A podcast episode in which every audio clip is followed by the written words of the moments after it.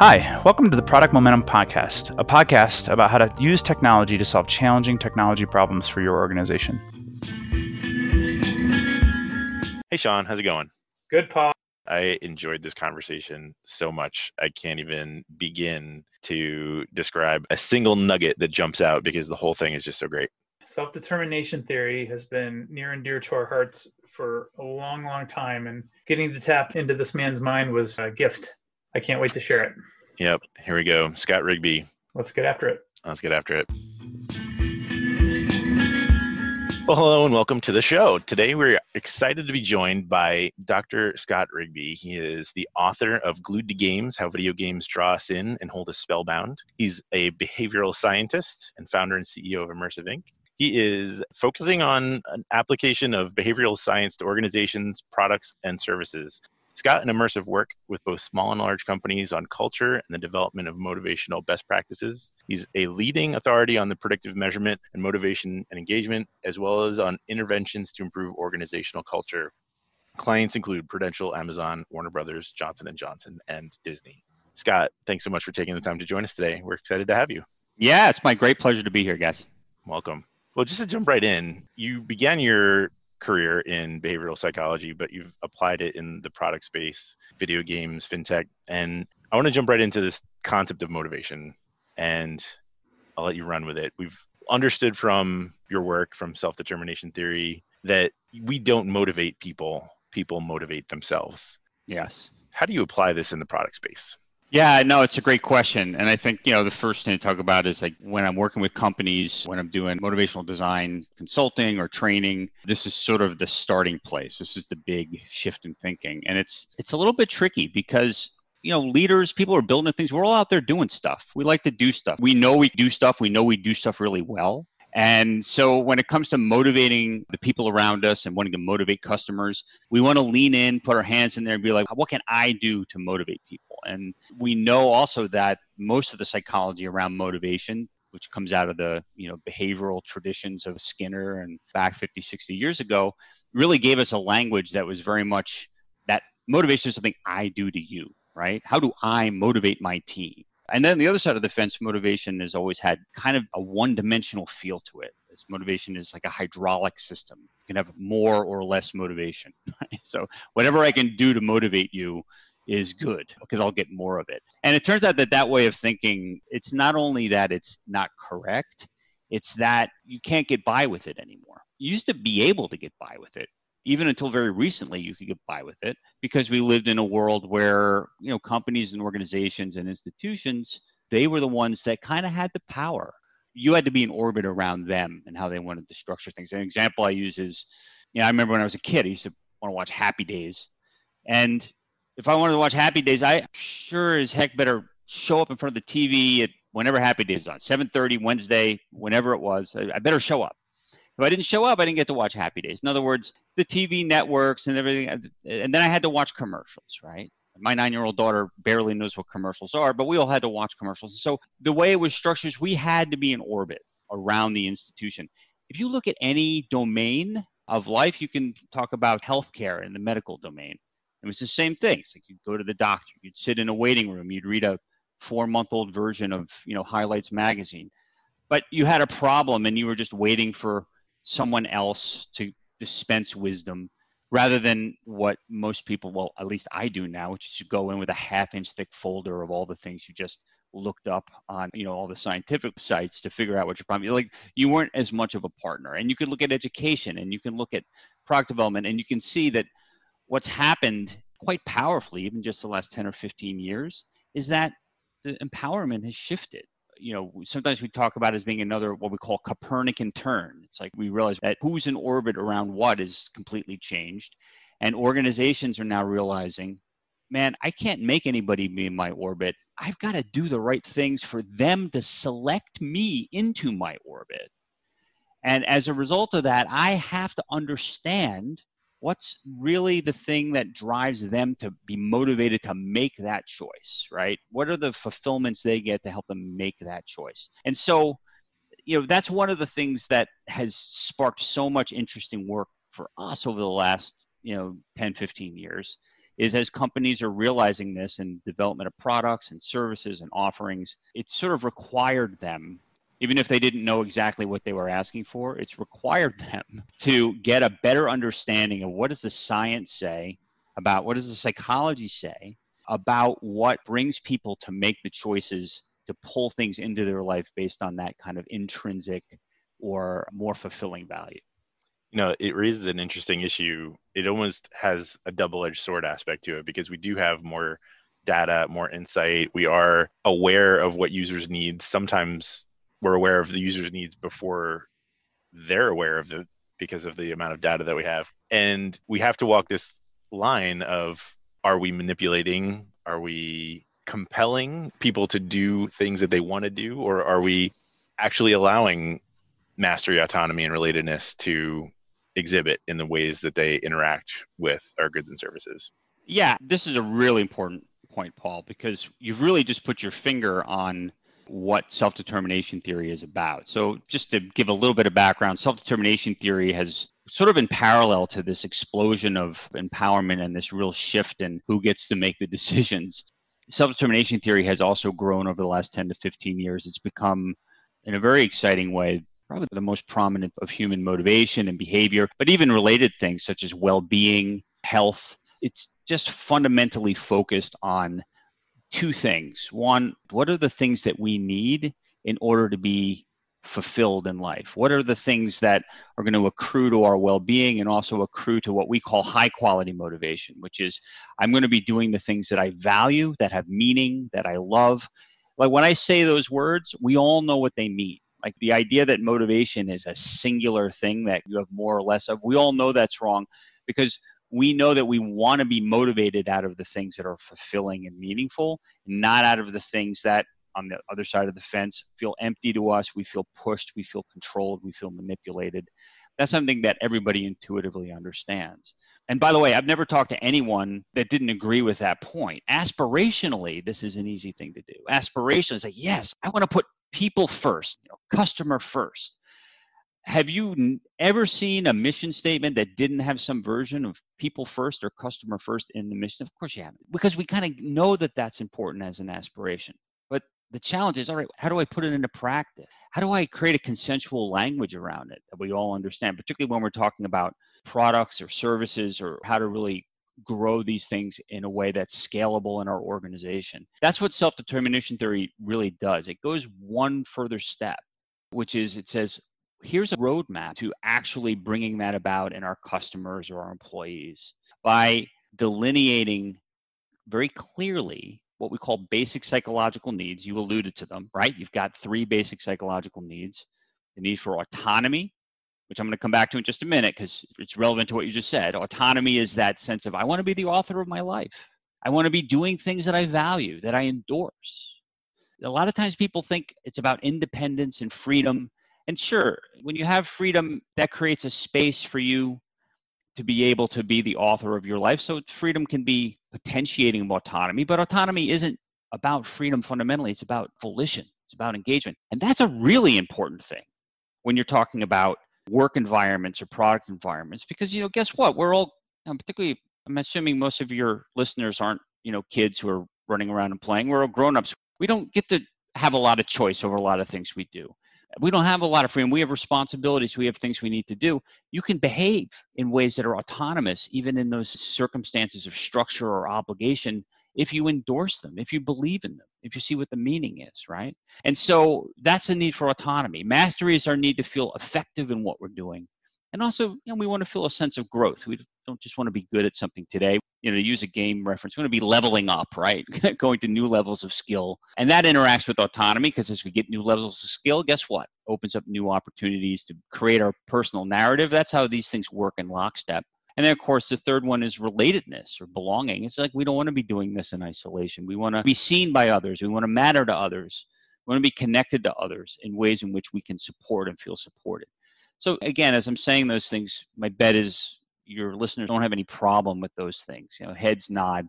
Yes, we understand those things. But what's great about self determination theory is we can quantifiably measure how those things are being experienced by employees in a company and how they're interacting with their managers and coworkers in a product, and we work on probably 80 to 100 projects a year, you can look at how those things are being satisfied by you know how they're designed. What's the informational feedback from user interfaces? What are the progression paths? How are those things being implemented in a program? You can look at marketing. How are communications telling a narrative that make me feel like those needs are being satisfied? So when you have those things you have something that's really executable as a pathway to understanding how to build this kind of deeper high quality motivation. Now i have not forgotten your comment and i want to come back to it this is the spiritual value of self determination theory.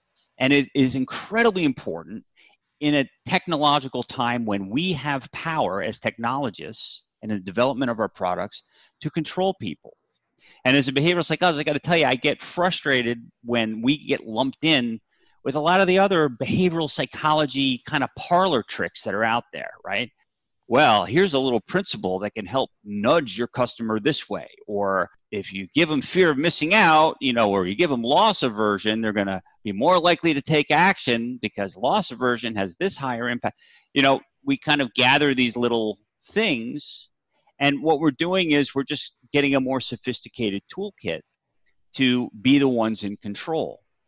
And I will tell you two things. First of all, I am convinced by everything I've seen in my 25 years now, you know, out there doing business, building products, and my 30 years, you know, doing this research. Scary to me that it's been that much time, but you know, that's what it's been. Is that that is at best going to get you some kind of a short-term gain at the cost of your long-term success. Not to mention that you kind of sell your soul in the process because you're essentially not doing what leads to the well-being of the very people that you depend upon your employees and your customers. And so if we're doing things because we get a benefit out of it and it's a transactional little trick, we're going to pay the cost. And I'll connect it back to what I was saying before is if you think about it, it's because it violates our fundamental need for autonomy. If we're manipulating and controlling, that is going to be something that's going to undermine that need. And by the way, there's never been a case when a customer or an employee or anybody, when they know that's happening or when they catch that happening, is not disappointed, angry, sometimes even enraged. We're seeing all kinds of big tech people being hauled in front of Congress. You see evidence of this everywhere. And so we've got to get this right in the right way. We've got to be baking self determination theory into our approach to everything. Amazing. I don't know much I can add to that. I do have a question though. I think for the sake of my audience, you keep referring to high quality motivation. We know comes from self determination theory. Yes. Which means that by default, there's a version of low quality motivation which in your books and the research I've read on self determination theory basically refers to extrinsic versus intrinsic motivation. So I'd like to hear from you how you define high quality versus low quality, what it means. Yeah, sure. I love talking about that. Yeah, it's a great question. I've talked about high quality motivation and kind of given a gut feel for what it is. But again, there's a lot of science behind this, right? And so, really, this is coming out of work that has kind of systematically delineated a continuum of motivation from low quality forms to high quality forms. And the first thing to say is a point I've made is that motivation is thought of as unidimensional, more or less, but it's not. It's multidimensional. There are multiple forms of motivation, and those comprise this continuum. And at the low end, we have some of the things you mentioned, Sean, which are some forms of extrinsic motivation, or but they're primarily things in which I feel controlled or I feel like I'm acting not from a sense of myself, from the core of who I am, from my own personal values and interests, but I'm acting because you are making me act in some way. That could be because you're manipulating me through a punishment, but mostly in the marketplace, it's that you're manipulating me through some kind of a reward, enticement. You're dangling something in front of it in order to get me to act. Right? Those forms of motivation, why have we been doing these for so long? Because they work. If you do that to somebody, you will get a behavior, right? It's not that behaviorism is wrong, that you put contingencies in front of people and they will behave. It's that Taylorism, right? Yeah, I mean, it's just that it's not understanding the deeper implications of, of doing those things. Now, there's another form, which is also very prevalent of bad quality motivation.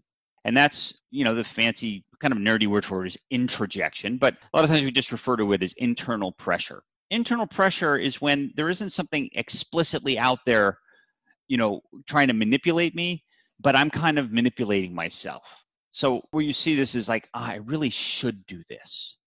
I feel guilty if I didn't do this. So I behave and it looks like it's coming from inside me and it is coming from inside me, but it's not coming from me. I'm shaking a finger at myself in some way. I'm feeling pressure in some way. That's another low quality form of motivation. And we see this, you know, in a lot of different places. I think social networking and other types of products like it definitely accrues this kind of motivation in a lot of places. When I feel, oh, I see everyone else doing it, I'm obligated to do it too. There's been some interesting studies recently. I think the Happiness Institute did one where if you just have people stop using Facebook, they get happier. and some of this is that social pressure, right? That's causing that introjection or low quality form of motivation. Now, let me just say, does that mean Facebook is doing something bad or evil to people, you know, fundamentally and, and what they're doing? And of course, there's lots of areas to debate on that, right?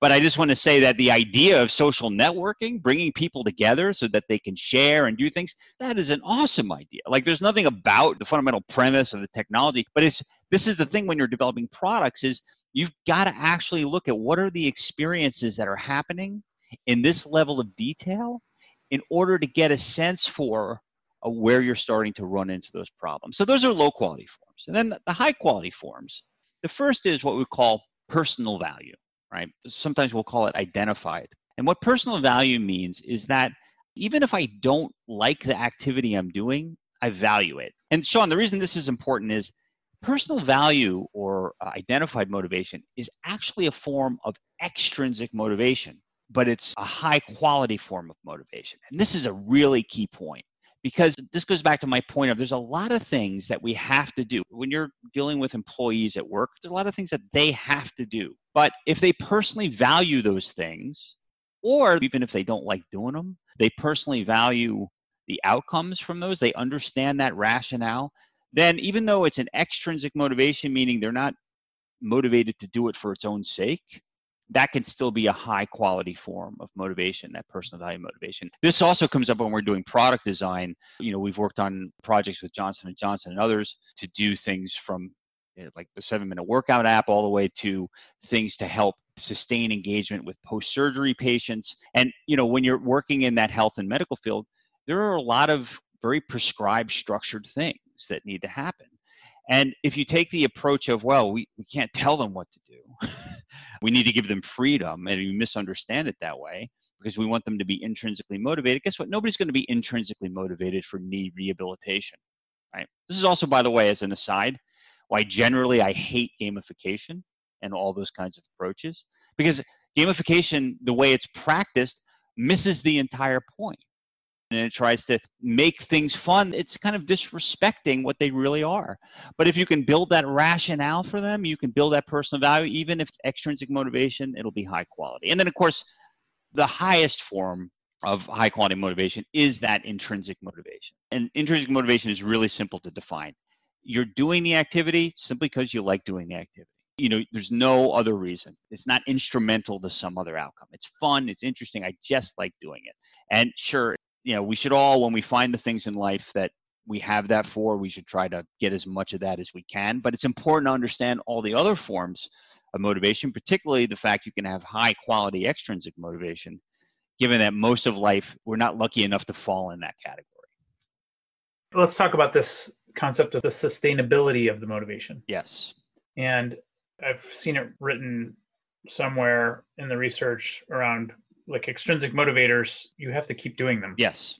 Whereas intrinsic motivators, once this motivation is established, it tends to sustain itself more reliably than extrinsic motivators. So I'd like to hear your thoughts on that. Yeah, well, that's exactly right. And again, I'm going to be a little bit nerdy and talk about like external versus extrinsic, only because Sure. I've talked about there being good and bad forms of extrinsic. So I'm going to just shift a little bit and let's talk about external motivators, which are the things that are kind of outside of my personal interests. They're things that are outside of myself, if you will, and my personal interests and value.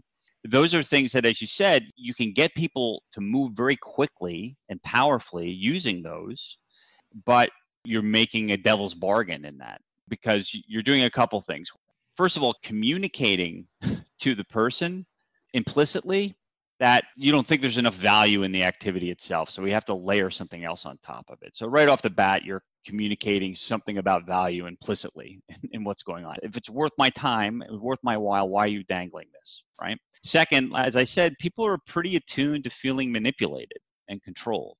People kind of know those things and it, we all chafe at that. Sometimes people ask, well, that's just an American thing, right? And It's like, no, it's not just American. We've done this stuff around the world and people do not like to feel like they're being controlled or manipulated. But there's another thing that's important here, which is the research actually shows that if you do that, if you give people these external enticements to do a thing, you might get them to behave in the short term, but you actually undermine any sense of intrinsic interest or value that they might have. So, in other words, let's say there's something that you want to get me to do. You want to get me to exercise. And so you give me a Fitbit or some other device. I have a Fitbit on my arm, a Fitbit customer. I love these devices. I actually have a tracking ring, things on all my hands because I'm sort of a nerd about this stuff. So I use it a lot as an example. But you know, there's a lot of things when you understand this model, you can look at in the product design and you can immediately see this is going to be likely to be helpful for supporting basic needs and these things are going to be undermining. So for example, when these devices are giving you what we call informational feedback that helps you understand something you couldn't understand otherwise, that helps you see patterns you couldn't see otherwise, that helps you learn about yourself, then it's supporting my mastery. It's helping me to make choices to build a better personal narrative. It feels like it's directly in support of those basic needs. All of that is awesome. And when I start to feel that, then as you said, Sean, this becomes a self perpetuating cycle, right? I now have a relationship with that technology that I value more than anything else. Like when you satisfy these needs, that's another important point is, you know, the consumer value for products, the value for services, the loyalty that comes from that is astounding. The alternative, though, is if I'm learning all these things and now you're like, you know what I'm going to do? And by the way, this has actually happened. I'm going to start layering in a lot of, you know, badges or, you know, other incentives for doing this. So it's like, you know, if you do this uh, every day for 10 days, you'll get exercise bucks or you'll get a badge, you'll get these other things. What happens is all the problems I just talked about occur, but something more insidious happens, which is you actually undermine and rob me of the value that I was getting out of it intrinsically. And once that's done, it's done. I mean, getting that back is extremely, extremely hard. You almost have to reboot the entire thing. And so we really try to work with companies to get them to not make those mistakes. They're always well intentioned. You know, nobody's trying to undermine anything. It's just that you need to understand how this stuff works and this framework in order to be able to make those right decisions. So I want to take this to an adjacent space. I'd be remiss if I didn't ask you at least one question about video games. towards the end of the book, you made two surprising statements to me that I had to read a couple of times before I appreciated. You said, "Stop thinking about the content of the video games primarily, and stop thinking that people play video games for fun." Yes. And I think that translates back to the thread that we were just on. People don't use products just for the sheer experience; they use them for the outcome.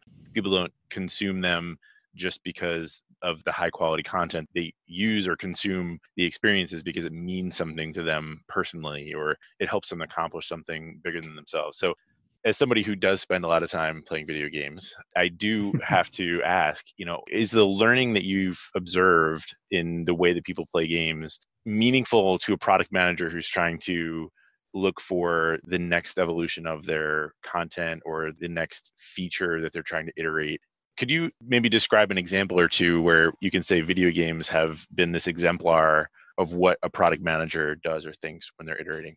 Yeah, absolutely. So I kind of tore into gamification, but I was careful when I tore into gamification to say gamification as is commonly understood or practiced is something that I sort of abhor and have a problem with. And the reason I put it that way and qualified it that way is I think, again, the spirit of gamification was right in that everyone looked at good games, and I, I qualify by saying good games because I think sometimes people oversimplify.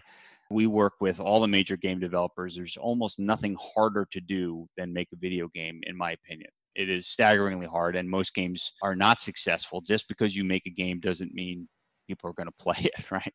I mean, it's an incredible amount of work. It's why we started in that area. But good games have this ability to sustain engagement and attach.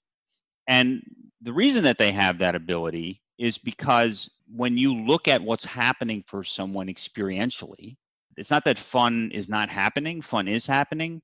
But the very first study we did, and this is what sparked a lot of our work in this area, was as a gamer myself, I was looking at games and I was like, wow, look at all the sophistication this industry has, and they have zero sophistication in terms of their language or their tools around the psychology of the player, despite creating all these rich experiences. Fun was the only word they had. And so everything was fun. You need to find the fun, which struck me as weird. It's like you build a game and then had to find the fun. That was a big phrase. How do you find the fun? It's not that you're not discovering things in a game, but it seemed like, you know, this isn't sophisticated enough. And what we did was show that really what was important to driving that sustained engagement and value and even fun was the need fulfillment of autonomy, of mastery, and of relatedness. And in fact, that if we look over time, fun does not predict sustained engagement with a game. No matter how much fun you're having day one, because it's a transient feeling, it's more of those fulfillments, right? And so to answer to your question, there's an amazing amount that we transfer over from our understanding of the motivational dynamics of games. We call it kind of our motivational design, but we don't call it gamification because really it's sort of almost reverse gamification. Like we already had a model for understanding what was important and fulfilling to people. We applied it to games but because we were there, people like, oh, that's gamification. It's like, no, it works because it's basic psychology. But what games do are things like this. If I talk about need fulfillment, games can satisfy those needs with great immediacy, right? I can get informational feedback moment to moment in the interface and the design and whatever I'm doing. I can immediately be learning and growing. I get need fulfillment in a very dense way. It's coming all the time. I see incremental progressions. I see multiple systems showing my growth. I see multiple systems showing my efficacy. I'm getting consistent feedback, right?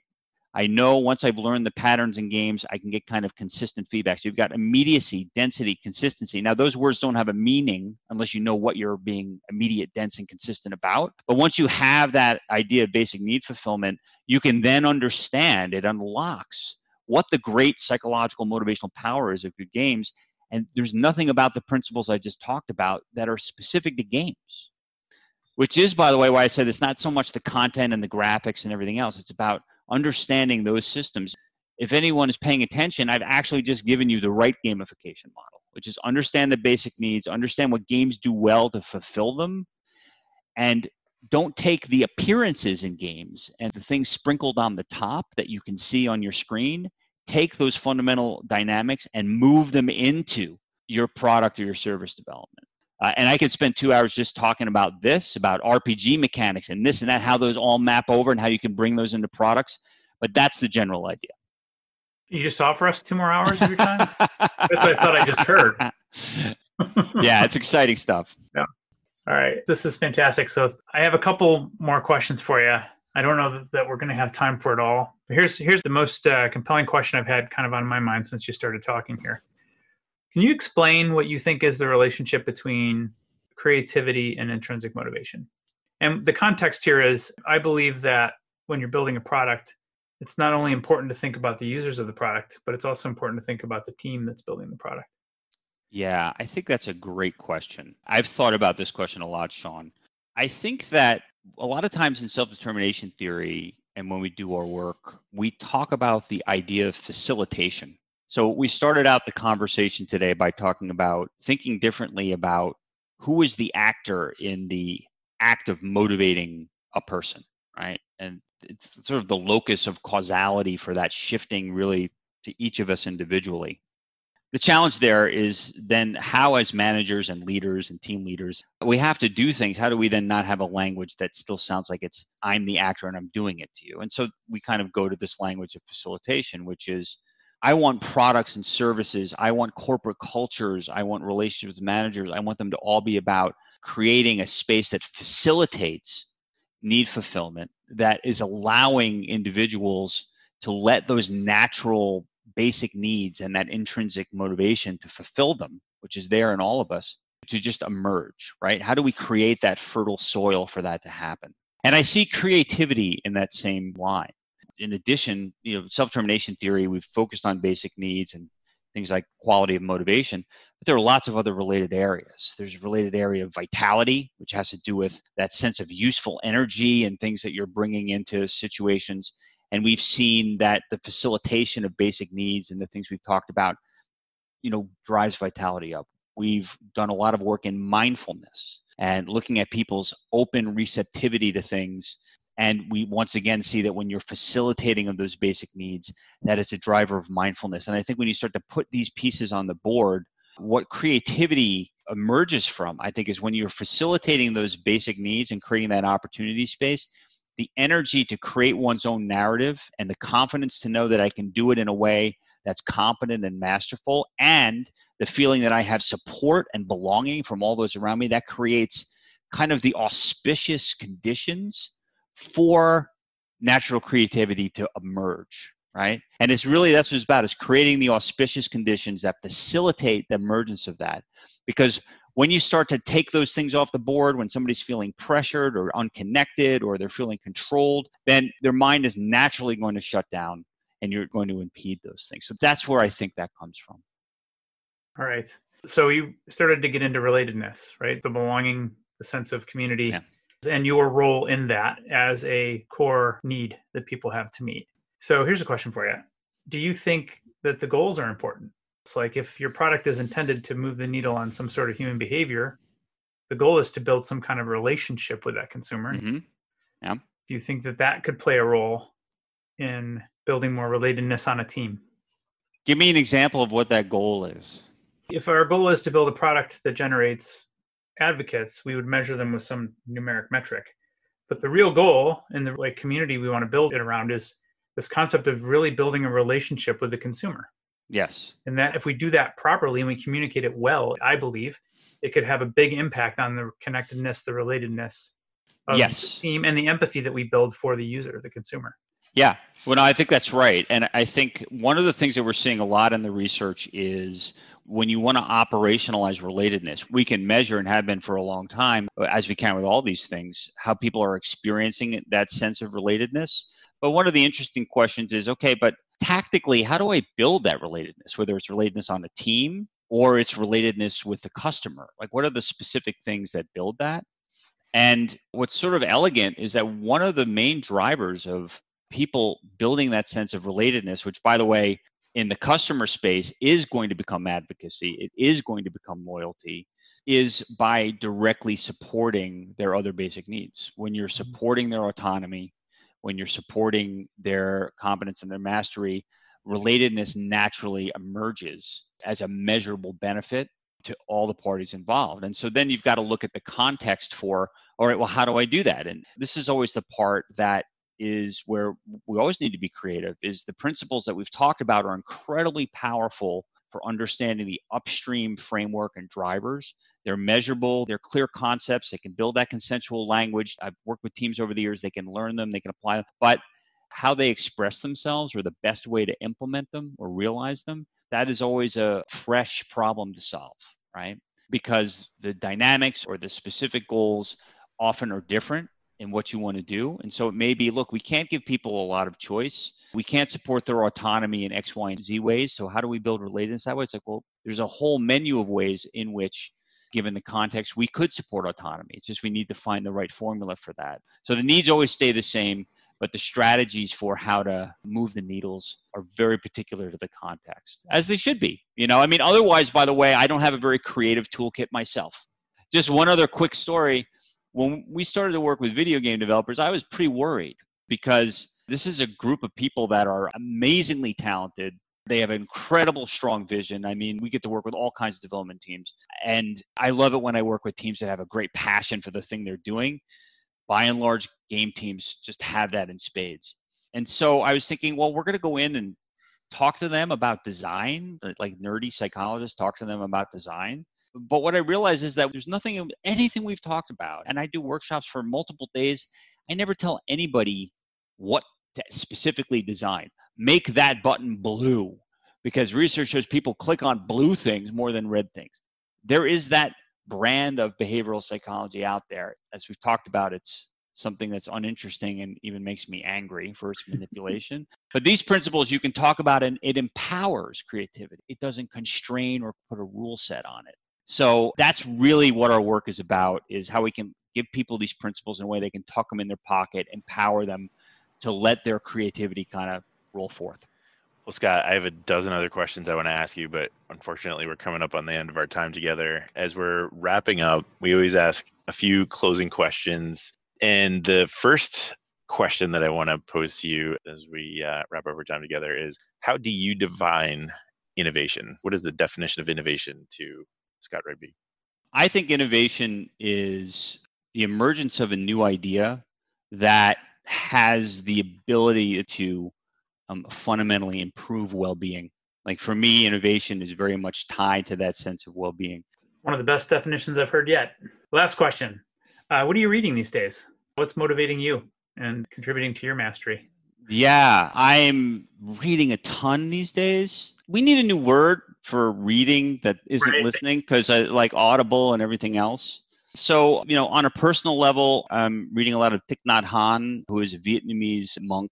I'm very much into Big fan of into Buddhism, and I find you know the Art of Living and others. Audible just released actually uh, six hours of him actually teaching directly to audiences, so I've been listening to that. I've also been going back through and rereading Howard Zinn's People's History of the United States. I think that's the most neutral thing that I could talk about in terms of politics right now. But I've been reading that trying to think what else I've been reading recently. Those are the two that I'm kind of alternating. But oh, the other one that I'm reading is A Hidden Reality, which is by boy, I'm spacing on the author right now, but it's on theoretical physics and integrating. I know I'm a huge nerd, guys. I'm really, really apologize. You're in good company here, believe it or not. it's actually The Elegant Universe, not Hidden Reality by Brian Greene. You know, you've got to make sure you have a good night's sleep before you're reading chapters of that. But what I love the most about theoretical physics is I love that we're finding that there's this relativity to things that everything's in motion, everything depends on your perspective. Nothing's really being created or destroyed, it's all being transmuted. That to me feels like a universe with an incredible amount of potential, and there's just a natural resonance with a lot of the ideas we were talking about. And so, anyway, those are the three things that are currently on my Audible shortlist. Amazing.